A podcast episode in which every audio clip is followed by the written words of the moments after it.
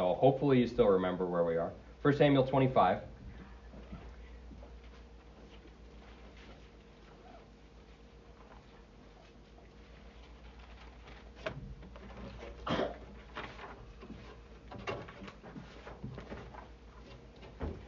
That great late century, late 20th century theologian, Garth Brooks, sings in one of his songs that, that some of God's greatest gifts are unanswered prayers.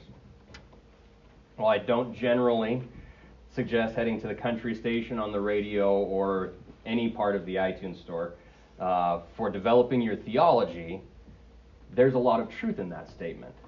We, we often pray asking God for things through our limited little view of the world, our, our myopic field of vision.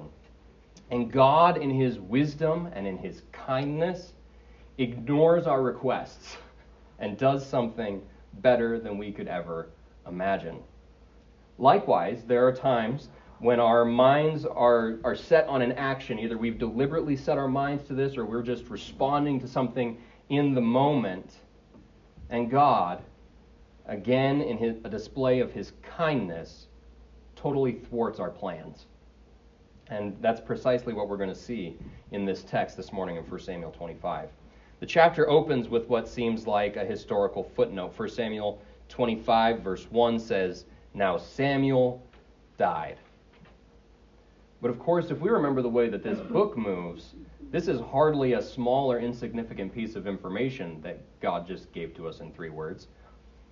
This is Samuel, the center of the story in the first part of the book, first seven, eight chapters. He's the central character. He's the person for whom these books, first and second Samuel, are named. He's the last of Israel's great judges through whom God exercises his rule. He's a pivotal figure, not just in this book, but in the biblical narrative as a whole. And now he's dead. But the text just drops that information with us and tells us that everyone was sad, and then they buried him. and then it keeps on moving, just moves on past. He died, next. It's been often noted that when one of God's servants dies, he doesn't go into a panic. He simply says, Next. And so our narrative turns back to the man who is next, David. And of course, the death of Samuel is relevant for David as well. As Robert Vannoy points out in his commentary, this notice is not a piece of irrelevant information. It is a notice telling us that David was particularly vulnerable to the onslaughts of the evil one because he had lost his most important counselor. And in the past, you remember, when David's had a hardship, he's had the ability to go run to Samuel to get help, to get advice, to get comfort. Sees chapter 19, verse 18. But those days are now over. Samuel's dead. He's not totally gone from the story. He's going to make a surprise appearance later, but but he's he's dead. And as we turn to the meat of the story, one of the things we're going to notice is that though this is a long chapter, it's not a long narration of events. There's not a lot of the, the narrator speaking. Instead, the majority of the chapter is carried by dialogue, people speaking within the story. And within these dialogues, we find certain words repeated. One helpful thing to do when you're reading your Bible is to try and notice when something is repeated. So when you're reading the Beatitudes, asking, why does Jesus keep saying, blessed are, blessed are, blessed? Why didn't he just say that at the start and then list all of the people who are blessed? Every time he says, blessed are the poor in spirit, blessed are the meek, blessed are the da da da da da da. Why does he do that? When we get to, to Isaiah and Isaiah sees this vision of God's throne room, why is God called holy, holy, holy, not just holy? Like that repetition, it's there to draw our minds to something and to cause us to think about it. Well, as we go through 1 Samuel 25, there's quite a few of these repetitions. Most of them in threes, although one at least is in, in a grouping of four. And so as we move through the text, we're going to have to go, go kind of fast. It's a long chapter, right? Uh, but we'll slow down and focus on these repetitions somewhat. But I want to first look at the first section of our story, and we'll see a fool's selfish response to a peaceful request in verses 1 through 11, 2 through 11, really. As we leave Samuel's grave and come back into the Judean wilderness, we meet a very rich man. David rose and went down to the wilderness of Paran, so that'd be in the southern part of, of Judah, actually south of Judah, and then he comes back, and there was a man in Maon whose business was in Carmel. The man was very rich. He had 3,000 sheep and 1,000 goats, so he's obviously done quite well for himself. I mean, that would be a massive amount of wealth in the ancient Near East to have 3,000 sheep and 1,000 goats. Further, we find out at the end of verse 3 that he's a Calebite. So he's a descendant of that great spy in the time of, of Moses and Joshua. Moses sends these spies into the land, and all of them come back scared. And it's like, we can't go into the promised land except for Caleb and Joshua, who say, oh, we've got God on our side. This place is awesome, and we can take it. Well, the people end up listening to all of the scared spies. But God then, when Caleb and Joshua comes, come into the land, Caleb is given a special inheritance aside from the rest of Judah. But we should note that Caleb is of the tribe of Judah, as David is. So they're kinfolk. The, that Nabal, this man whom we meet, and David, they're related. But before we ever get into the story, the Hebrew reader of this story would notice something curious. This guy's mom gave him an awful name. Nabal means fool. So imagine if your mom named you fool or some other English synonym. Hey there, stupid. Hey there, idiot. Like, this guy is probably a little scarred. Um, whether he's scarred or not, we don't know. But the text does tell us he acts his name. Uh, verse 3, excuse me. Says, The man was harsh and badly behaved. The NIV says he was surly and mean. And this is in contrast to his wife Abigail, who was a woman discerning and beautiful. So now a fellow like this, he would have shepherds all over the mountains, like to keep track of these 4,000 animals. He's got tons of shepherds leading his sheep and his goats from pasture to pasture. And what we find out as we read through this story is that David's messengers, from David's messengers and from the witness of Nabal's servants during this time, is that David's group of 600 men and this group of Nabal's servants, they've intermingled, they've had interaction there in the mountains. And not only during this time has David and company not stolen anything from them, as we might expect, you know, a group of hungry men hiding in the wilderness, hey, thousands of sheep we can eat. But they don't. They don't take anything from them. And beyond that, not only are they not stealing from them, they're acting as a wall. They're protecting them from any who would come and steal from them. So it's reasonable then, when David heard that Nabal had brought in his shearers in the spring of the year, and so he's going to have his big spring feast, David sends some servants down to ask for a gift in return for the services that he had provided. So you see that in verse 5. So David sent ten young men, and David said to the young men, Go up to Carmel and go to Nabal and greet him in my name. And thus you shall greet him Peace be to you, and peace be to your house and peace be to all that you have. I hear that you have shearers. Now your shepherds have been with us, and we did them no harm, and they missed nothing all the time that they were in Carmel. Ask your young men, and they will tell you. Therefore, let my young men find favor in your eyes, for we come on a feast day. Please give whatever you have at hand to your servants and to your son, David. So notice the tone of David's request there in verse 6.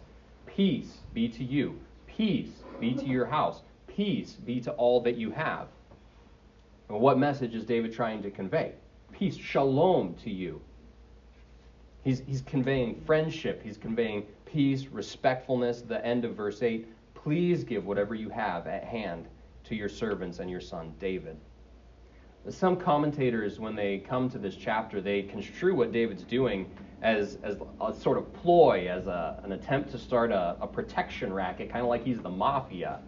But I think that totally miss, misses the tone of David's own words, as well as the testimony of Nabal's servants later on. Uh, I think clearly what we see is that David and his men have acted righteously towards, the, towards this man and towards his property, and they're hoping to be beneficiaries in return of his kindness during this festive season. But here is where Nabal earns his name, verses 10 and 11. Uh, helps if I'm in the right chapter. Verses 10 and 11. Nabal answered David's servants, Who is David? Who is the son of Jesse? There are many servants these days who are breaking away from their masters. Shall I take my bread and my water and my meat that I have killed for my shearers and give it to men who come from I do not know where? He reminds me of a character our kids have this book called Fountains and Vacuums. It's a series of poems that goes, and each letter of the alphabet has a character that there's a poem about. And when you get to the letter I, it's a man named Ivan. And his, his name is Ivan I I me me mine.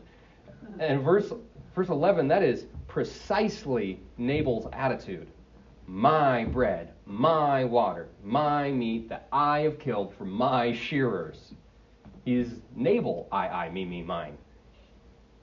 And it's obvious to us as readers, at least I would think, that, that annoying a man of war like David, spitting in his face, might not be the wisest move. But the foolishness of Nabal goes deeper down and touches on the very biblical definition of foolishness. Dale Ralph Davis notes in his commentary perhaps there is some variety among fools, but Nabal is, in low level American parlance, a thick headed clod. Biblically, however, he is worse. Psalm 32 6 shows that Nabal does not merely lack manners, he is a spiritual, moral, and social disaster. So Davis cites there Psalm 32 6. Let me read it for us. Psalm 30, not Psalm 32 6, rather, Isaiah 32 6.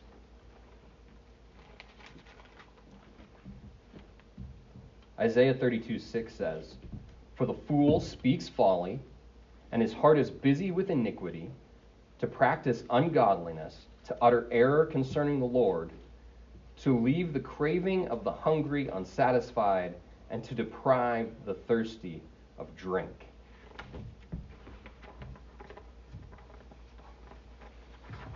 Throughout the Bible, foolishness is not merely a category of the intellect.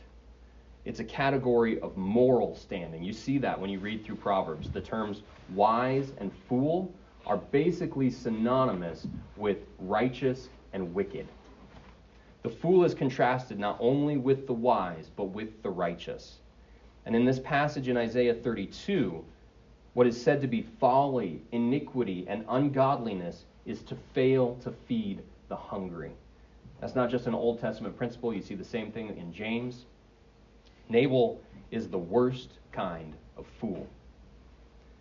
It's worth pondering at, that jun- at this juncture. Are you that kind of fool? When you see someone in need and look at your capacity to meet that need, is your heart reflection, your heart reaction, is it a reflection of the generous heart of God towards the ungrateful and the ungodly? Or do you think of my money in my account made by my labor and saved by my diligence?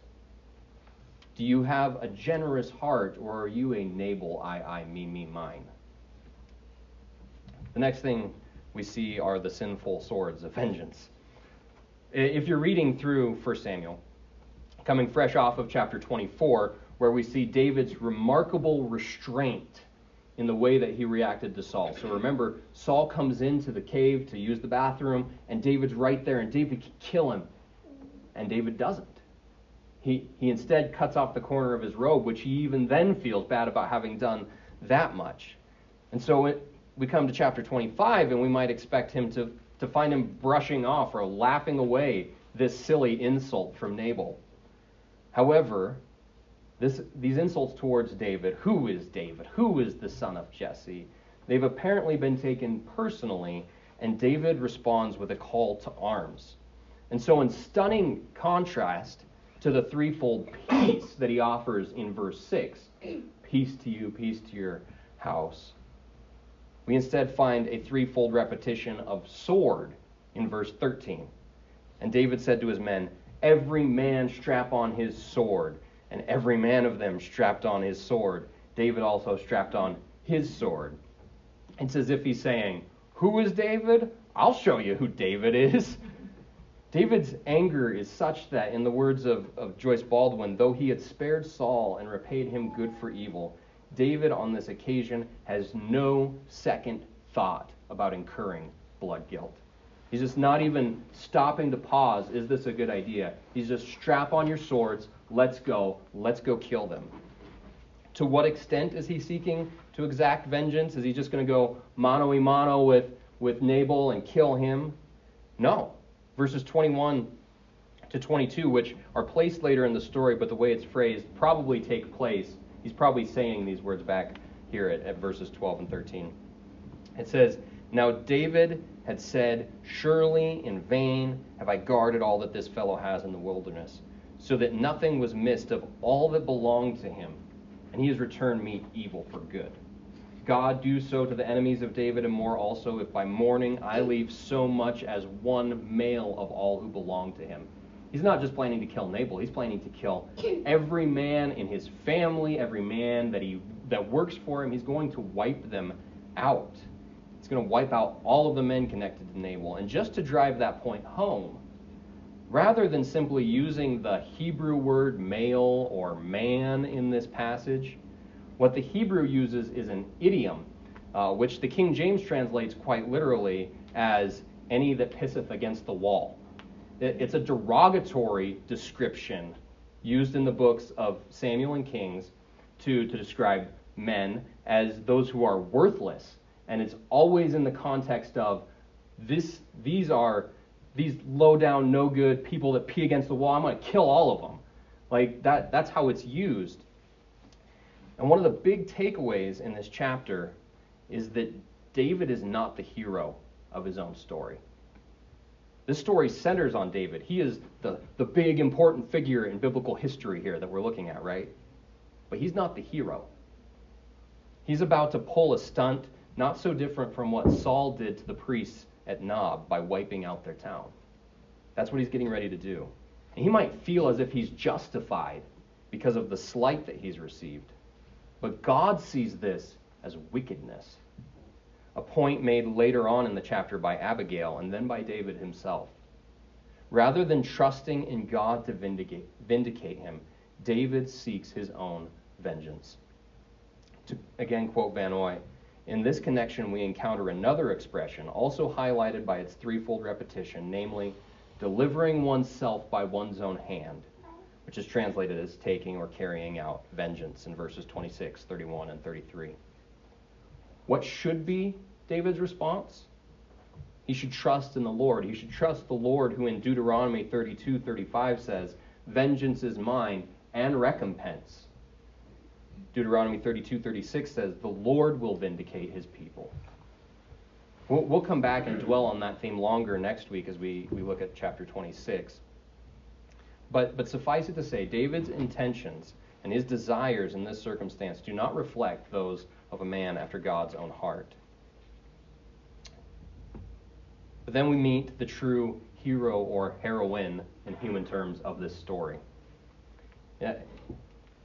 I go on just like a little tiny rant. For people who look at the book, as, uh, the, look at the Bible as this like patriarchal book that's always putting down women, I just want to like pick up the story and point people to it, or to Ruth's story, or Esther's story, or Mary's story, or several other stories, and say, "Can you read?" this is a woman. She lives in a patriarchal society, to be sure, but she still seems fully capable of using what the text calls her discretion and her beauty to influence the situation profoundly for the good of everyone involved. She's the hero of the story. And Nabal's servants, they know where to turn for help. Nabal has just made David's servants, he's given them a bad message, and David's going to be mad. And they're, they're seeing that this could go very badly for us. There's 600 warriors in the desert who've been protecting us, and now they're going to come attack us? Like, this is a bad situation. And instead of trying to argue with Nabal, who they know won't listen to him because he's so hard hearted and so foolish, instead they come to his wife, verse 14. But one of the young men told Abigail, Nabal's wife, Behold, David sent messengers out of the wilderness to greet our master, and he railed at them. That could be translated, he screamed at them, he yelled at them. Yet the men were very good to us, and we suffered no harm, and we did not miss anything when we were in the fields, as long as we went with them. They were a wall to us, both by night and by day, all the while while we were keeping the sheep. Now therefore know this and consider what you should do.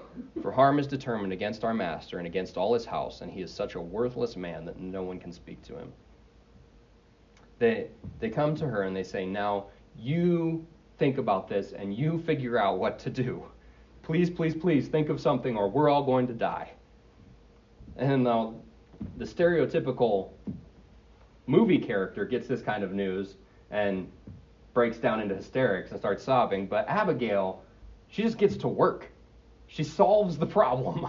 Verse 18 Abigail made haste and took 200 loaves and two skins of wine and five sheep already prepared and five seahs of parched grain and a hundred clusters of raisins and 200 cakes of figs and laid them on the donkeys. And she said to her young men, Go on before me. Behold, I come after you. But she did not tell her husband Nabal. And as she rode on the donkey and came down under the cover of the mountain, behold, David and his men came down to her, and she met them. So she makes haste. She prepares this enormous amount of food and sends it ahead of her. And if the way to soften a man's heart is through a good meal, she's off on the right foot, right? She, she then meets David and falls down before him to pay homage before launching into a plea for mercy. There's several parts of this plea which highlight the discretion of Abigail, but I'll just point out a few of them. In verse 24, she immediately moves the focus off of Nabal, the, the center of anger, and onto herself. She says, On me alone, my Lord, be the guilt. It's going to be a lot harder for David to take his anger out on her than on that foolish man Nabal, which she also points out in verse 25. Like, yeah, he is he's kind of an idiot. Nabal is his name, and folly is with him. She also addresses our earlier point through her intervention that, that God, in her coming to David, in God coming, or in her coming and meeting with him, God is preventing him from incurring blood guilt on himself. See that in verse 26. My, my Lord, as the Lord lives and as your soul lives, because the Lord has restrained you from blood guilt and from saving with your own hand. She's assuming he's going to listen to her. She's assuming that his answer to her plea for mercy is yes. That's, that's the only way God's restraining him, is by sending her out. Then in verse 27, she casually makes mention of the gift that she sent ahead. Now let this present that your servant has brought to my Lord be given to the young men who follow my Lord. It, again, to quote Joyce Baldwin, she says casually, in the middle of her masterly presentation of her case, Abigail makes passing reference to this present, which she had sent ahead of her to disarm David. Though she speaks as a handmaid to her Lord, Abigail is the master of this situation. She continues to ask for mercy and to remind David that God will vindicate him. God will stand up for David, and he would be met much better off when he has conquered all of his enemies and when God has made him king, he would be better off to not have a guilty conscience that a slaughter of largely innocent people would produce. And then the important part of the story is this that David listens to her. David heeds her voice. It's, it's almost, it's like the opposite of what happens in Genesis, right? In Genesis, Eve takes the fruit, and Adam listens to her voice, and they fall into sin together. And here, David is about to go running into sin, and the voice of this woman is, Pause, stop, don't do this. And he heeds her voice and is saved. Rather than railing against her and screaming as Nabal had at his servants, David lets loose with a threefold blessing in verses 32 and following. David said to Abigail, Blessed be the Lord, the God of Israel, who sent you this day to meet me. Blessed be your discretion, and blessed be you who have kept me this day from blood guilt and from working salvation with my own hand. For as surely as the Lord, the God of Israel, lives, who has restrained me from hurting you, unless you had hurried and come to meeting, truly by morning there had not been left to Nabal so much as one male. It's that same idiom as earlier on, one, one of those people that uses the wall. And David received from her hand which she had brought to him, and he said to her, Go up in peace to your house. See, I have obeyed your voice, and I have granted your petition. Abigail's discretion saves the day.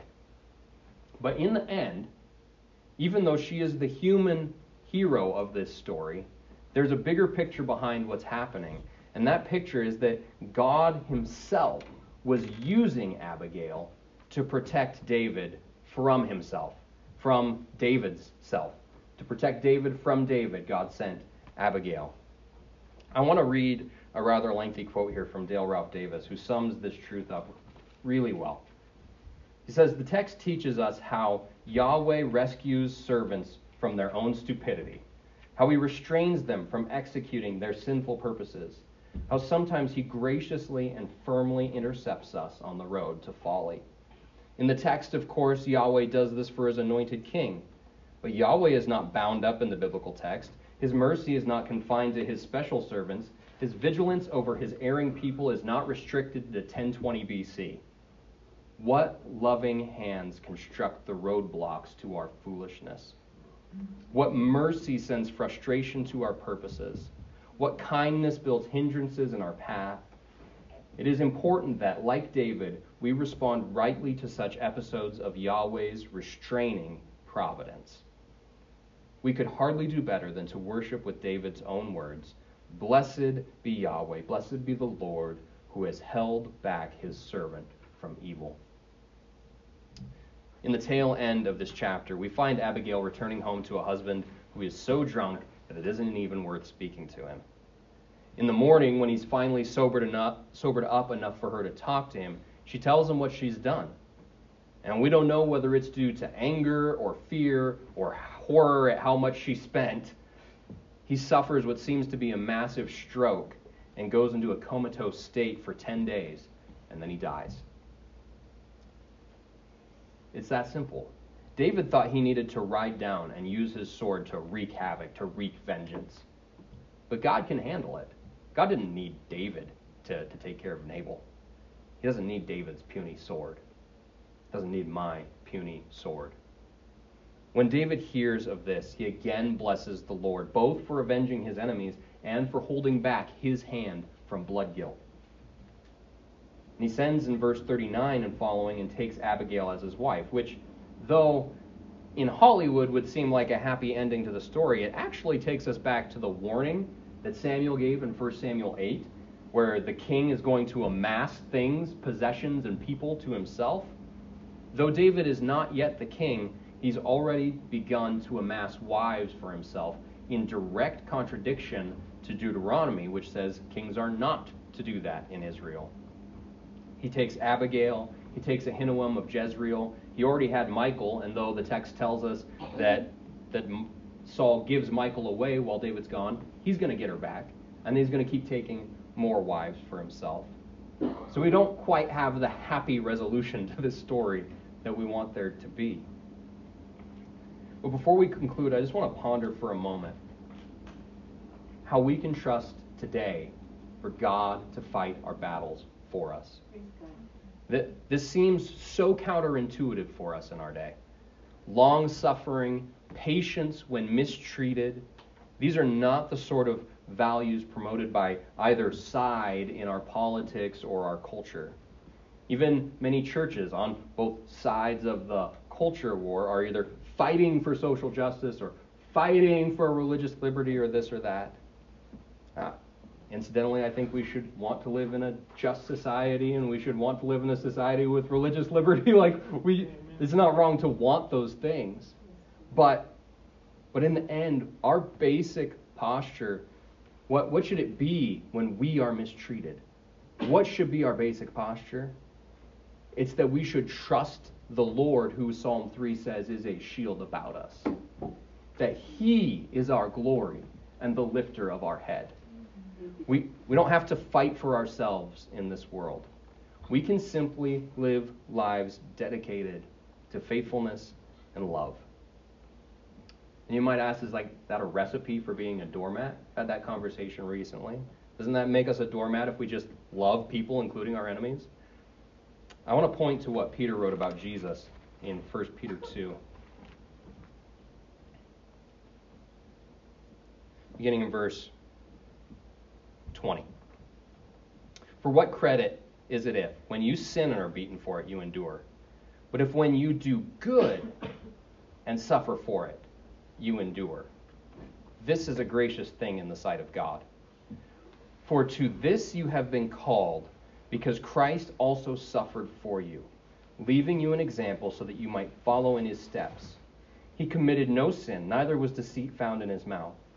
When he was reviled, he did not revile in return. When he suffered, he did not threaten, but continued entrusting himself to him who judges justly.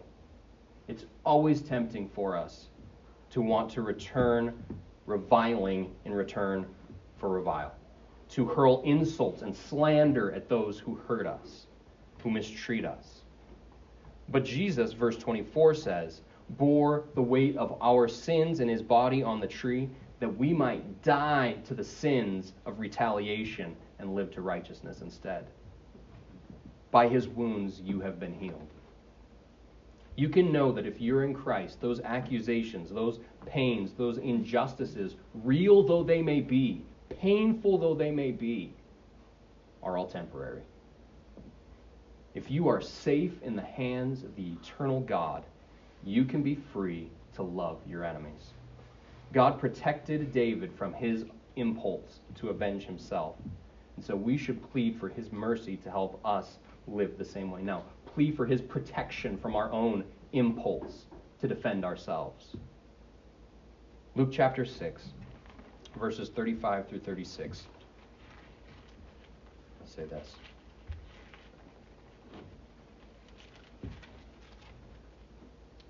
But love your enemies, and do good and lend, expecting nothing in return, and your reward will be great, and you will be sons of the Most High. For he is kind to the ungrateful and the evil. Be merciful, even as your Father is merciful. Would you pray with me? Father God, we want to be like David and strap on our swords and kill our enemies. Whether that's not literally, probably, but but certainly rhetorically and in our hearts, that's what we want to do. That that is our natural sinful inclination. And we need your help. We need your help to change our hearts, to soften us, to put Abigail's in the way, to confront us when we're about to do that. And Lord, we thank you that by the power of your Holy Spirit, you can actually change our hearts so that we want to love, even when it doesn't make sense in this world. And we thank you that you will do that for us. And we pray that you would continue in your mercy and your grace to throw roadblocks in our way when we're about to sin. We thank you, as Paul says to the Corinthians, that you always provide a way for escape from sin. In that moment of temptation, there's always a way out. And we pray for the grace to see it and to walk on out, to, to choose love, to choose obedience to you, to fear you more than we fear man, and to trust that you, O Lord, will vindicate the righteous, that you are the shield around those who trust you. We need your help, and so we ask for it in Jesus' precious name. Amen.